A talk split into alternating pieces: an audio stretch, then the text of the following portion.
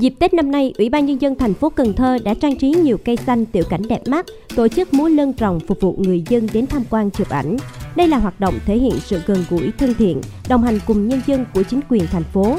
Chỉ từ ngày 10 đến 12 tháng 12, điểm check-in thú vị này đã đón hơn 2.000 lượt khách đến ghi lại khoảnh khắc đẹp, đáng nhớ trong dịp xuân về. Trong tiết trời xuân ấm áp, vườn hoa nghệ thuật Cần Thơ cũng thu hút rất đông người dân du khách đến tham quan chụp ảnh.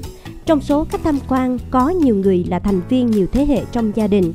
Mọi người đều chọn cho mình những trang phục rực rỡ và những nụ cười rạng ngời trên môi.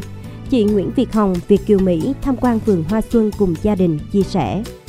thông gian rất là đẹp, cho mấy đứa nhỏ đi uh, tung tăng mà đi chụp hình rất là đẹp anh. Em khoái lắm. Em tới đây mà em chưa bao giờ mà em thấy chỗ nào mà nó rất là rực rỡ. Bỏ điện thoại xuống tìm về không gian Tết xưa là phương châm làng du lịch cộng đồng Cồn Sơn đặt ra cho hành trình ký ức Tết xưa. Với phương châm thú vị này, Cồn Sơn đã đón khách tham quan từ trước Tết đến hiện tại. Du khách cùng người dân tại đây tham gia nhiều hoạt động như sinh mất gói bánh tét, tác đìa ăn Tết. Bên cạnh đó, du khách còn được tham quan căn nhà Nam Bộ xưa được xây dựng đầu tiên tại Cồn Sơn. Bên trong còn lưu giữ những đồ vật cổ gắn với quá trình khai hoang cồn mang lại nhiều ấn tượng khó quên. Chị Nguyễn Thị Tuyết Kha và anh Nguyễn Văn Phong, du khách đến từ tỉnh Sóc Trăng cho biết, trải nghiệm tại Cồn Sơn mang đến cho bản thân và gia đình cảm giác như về nhà nơi quê xưa vì được tham gia từng công đoạn gói bánh tét, canh nồi bánh, nhất là cùng quay quần chia sẻ những buồn vui trong năm qua tại căn nhà Nam Bộ xưa.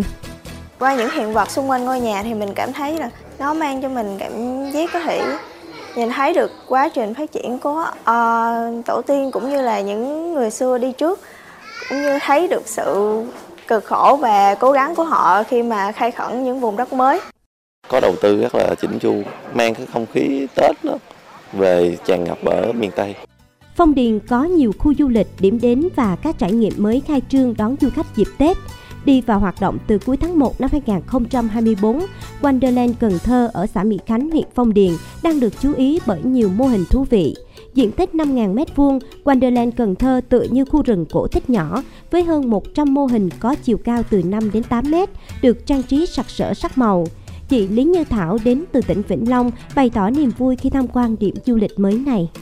Trước tiên bước vào cổng là em thấy ấn tượng những cái con vật lên đây nó hình tượng con vật to lớn á chứ nó có nhiều cái đặc sắc giống như ở đây chưa có ai làm được mà mình giống như là người đầu tiên làm ra cái ờ, công trình kiến trúc này rất là đẹp. Song song đó, du khách cũng ấn tượng với khu làng nghề trong làng du lịch Mỹ Khánh vì có thể trải nghiệm làm hủ tiếu, kẹo dừa, mứt Tết.